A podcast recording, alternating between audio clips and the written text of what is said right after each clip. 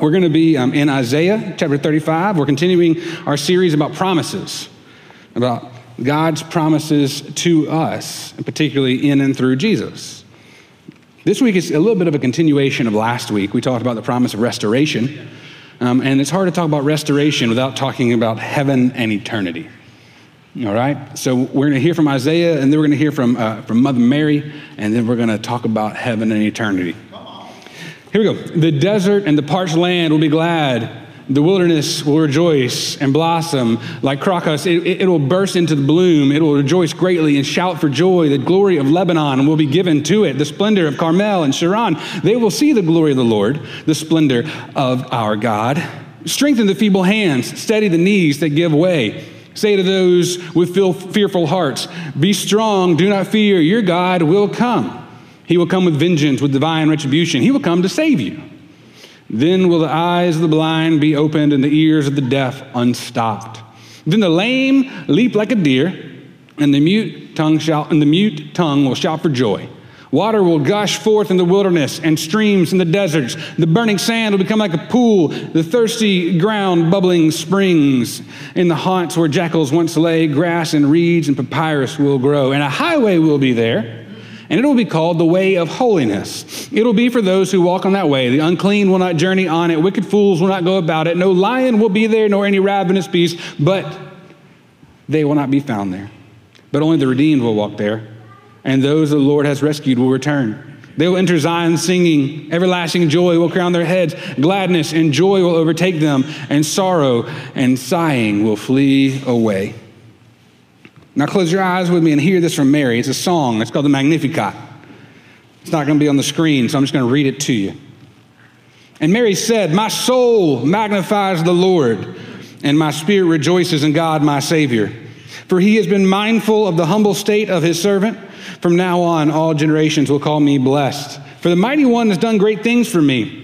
Holy is his name. His mercy extends to those who fear him from generation to generation. He has performed mighty deeds with his arm. He has scattered those who are proud in their inmost thoughts. He has brought down the rulers from their thrones and has lifted up the humble. He has filled the hungry with good things, but has sent the rich away empty. He has helped his servant Israel, remembering to be merciful to Abraham and his descendants forever, just as he promised our ancestors. Friends, this is the word of God for us, the people of God, and together we say, Thanks be to God. Will you pray with me? Lord, may the words of my mouth and the meditations of all of our hearts be acceptable in your sight. O Lord, our strength and our Redeemer. We thank you for your word. May it always be a lamp unto our feet and a light unto our path. In the name of the Father, the Son, and Holy Spirit. And all God's people said, Amen. Amen. You know, I did something this week that I've never done before uh, when it was for writing my sermon purposes. I, have never, um, I, I did a little crowdsourcing to give me some help. Because I, I don't know if you, I've never been to heaven. I don't know if maybe somebody in here has. I know that there are people who have had that experience, who claim to have had that experience, but I, have never had that experience myself. And I actually don't even really think about heaven a whole lot. It's not that I don't think it's important, I do. I just figure when I get there, I'm going to have eternity to think about it. And so it's not something that I find myself dwelling on too much in the here and now. And so in our staff meeting this past Thursday, I, I read these scripture lessons and, and the psalm you heard read earlier during our, uh, our, our Advent candle lighting. And I asked our staff, you know, what, what images come to your mind when you think of heaven or eternity? What beliefs do you hold? What things have you been taught about the everlasting? Someone said they thought that there would be a, a, review of our lives where we would be able to see all the things that we've done in life, both the good and the bad. Somebody else said that they imagined it would be a place that just feels like the ultimate version of home, a place that feels like the most right place to be. Another member of our staff said that they thought it was a place where God's kingdom reigns and everything is good. And so one other person said that they thought heaven is simply just being in the presence of God and that there will be nothing better to do than to be with God. If I were to go around this room, I bet we all have opinions about heaven and eternity. Maybe they're the same as what I just mentioned. Maybe they're more concrete, more abstract. Maybe you've seen different things. Our culture has influenced us on what heaven and eternity are like. There's no doubt about that. You know, if movies and pop culture have it right, then all dogs will go there. Um, Heaven, it can wait, you know, if you've seen the Warren Beatty movie. And Patrick Swayze fades away to that place after Demi Moore realizes that she can let him go. That's the ending to the movie Ghost, if you haven't seen it. If I just ruined it for you, sorry. I should have said spoiler alert. Here's the Patrick Swayze movie from like 30 years ago. But this week, uh, for the first time ever, we have a new source, a new place where we, we can ask about a description of heaven. I'm going two for two with sermon cliches here this week. I did some crowdsourcing, um, but, but I also, uh, I, I, rarely bring up the, the news of the week in a sermon just because I don't really have time to think about it. You know, normally I've got most of my sermon written by the time the news comes out. But this one was too good to, to pass up. You know, if you've been watching the news or social media, perhaps you heard about a new program that was released by a company called OpenAI this week. AI stands for artificial intelligence. They've been, they've been working on a number of fascinating use cases for AI, but they released a program this week called Chat GPT. Maybe some of you have been experimenting this week with it. I see some nods around here. Um, this is a program where you can type in a prompt, and a computer generated and, and, and, artificial intelligence will give you back a response by pulling from all the available information on the internet. And this isn't just like a Google search. It's a program that can write an essay that almost sounds human. Um, you give it a, a, prompt, and it can write in, in such a way that it's not plagiarized and it puts together thoughts that are almost, if not entirely, cohesive. Um, this is the, the kind of the pre-Terminator stuff, right? Like next thing you know, Arnold Schwarzenegger's coming out. You know, say I'll be back. But throughout the week, I've seen tons of people posting on you know around social media about the things that they tried and the, and the prompts they put in and the essays they, they got back. And so I thought, you know what? What does a robot have to say about heaven? What, what does artificial intelligence tell us might be uh, something we should consider about the eternity? And so here's the prompt I give it I said, Give me a 500 word explanation of a Christian's understanding of heaven. And the response was actually kind of stunning. Here's a few of the sentences from the program generated essay. A Christian's understanding of heaven is that it is a place of eternal joy and happiness where believers will be reunited, reunited with their loved ones and live in the presence of God. And the Bible is, heaven is described as a place of unending light where there is no suffering, pain, or death. It is a place where God's people will enjoy perfect peace and contentment and where they will be able to fully and completely worship and serve God. Sounds pretty legit. It went on to say it's a place where believers can look forward to spending eternity in the presence of God, enjoying perfect joy, peace, and fellowship. Just for record, there were a number of other sentences in the whole essay that weren't great. Like I just picked some of the best ones. I was totally, you know, cherry picking there. But it was it was pretty interesting how much it aligned with some of the things that our staff members said. Maybe some of the things you already thought in your own mind about what, what heaven and eternity are like. But as a preacher, crowdsourcing and artificial intelligence, they can only go so far in preparing for a sermon. You've heard me say this before, but to get up here on a Sunday morning, anybody who does it anywhere around the world and preach, the subject, the, the, the, the, chief resource, the most important thing is the Bible. For us to, to start and consider and end with the Bible. That's the difference between a, a speech and a sermon. If you get up and give a speech anywhere around the world, it can be about the news or an inspirational quote or, or a list that makes everything, you know, the best, like how to make yourself better. It, it can be any of those things. But a sermon, um, according to our Christian tradition, is a, a is based on the Bible. It's based on the text that we have before us. And so, since robots and participants and crowd resources ha- have never been there, I thought it was important that we make sure we consider what does our scripture tell us about heaven and eternity? And to ask, what does the Bible have to say about these things in our own lives, how we should consider them? And so, let's first look at what we heard from Isaiah just, just a moment ago, right? We've discussed other promises from Isaiah. But Isaiah tells us that in the Bible we see the, that pro, eternity is promised by God. Heaven is a promise that God gives to all of humanity. It's a promise that says, if you come to know me by my name, if you experience the power of God in your life, then heaven is a promise for all of us. Isaiah said that one day the desert will be glad, the parched land will be glad because the wilderness will be restored. It will rejoice and blossom. The glory of Lebanon will be given to the splendor of Carmel and Sharon. They will see the glory of the Lord, the splendor of our God. You know, these are the promises in the languages of the Israelites, things they could understand. These are saying, hey, things are going to be really, really good. The things that are bad are going to be really good one day. But there's plenty of places around the Bible and throughout the New Testament we have examples of people talking about heaven. In John 14, Jesus says, There is a place with many rooms in which he goes before us to prepare one for each of us.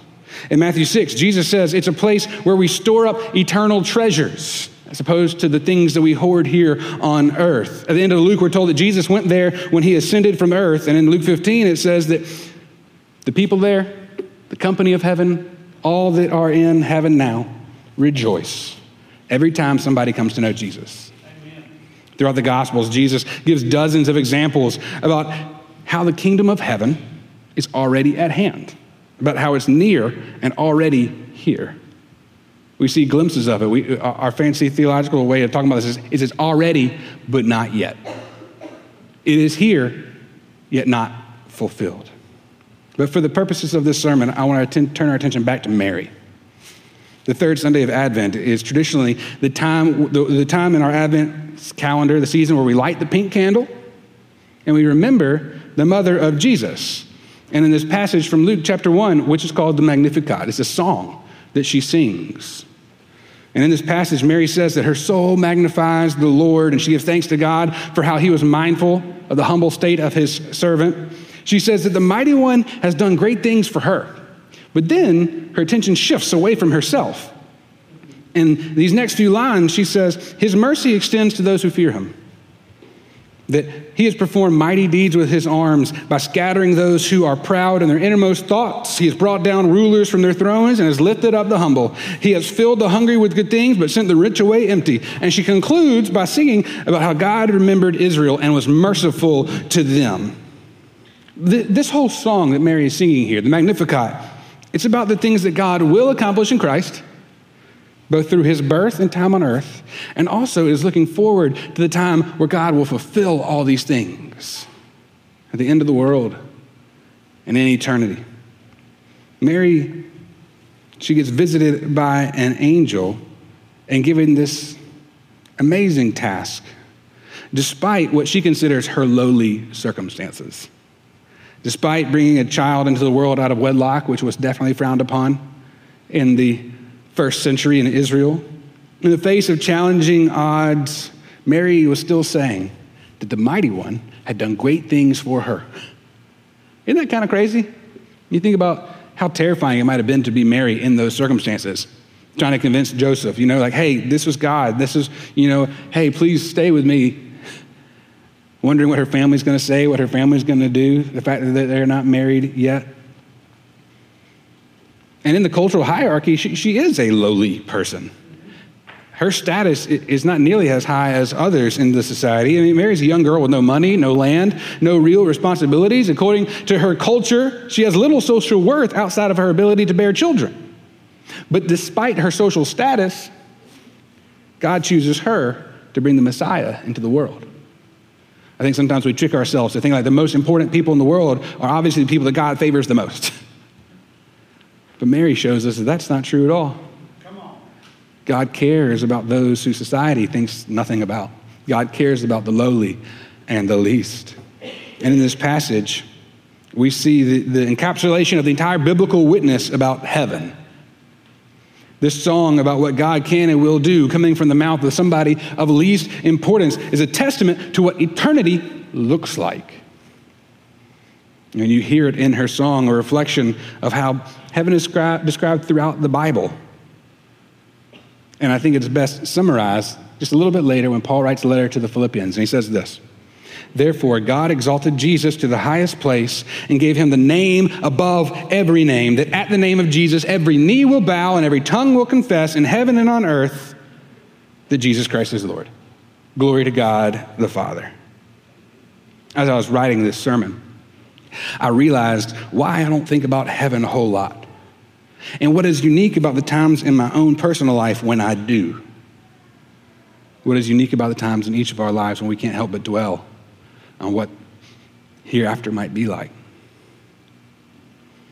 Every time anyone other than Jesus talks about heaven, and a lot of times when Jesus does too, they do so because they are desperate for the hope eternity offers.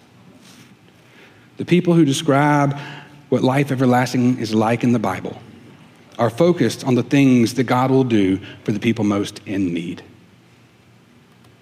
I mean, those are the times we need to hear the promise of eternity, right?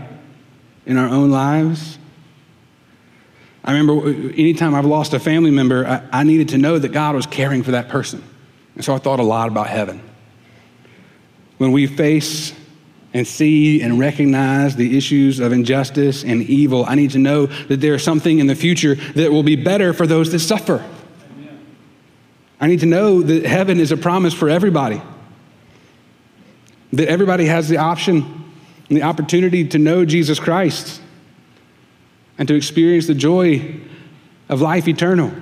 I mean, when I think about the pain and the violence and the heartbreak that happens each and every day around our world, the words of Scripture about the time and the place where all of this will be eliminated is the only promise that can give us hope for that moment.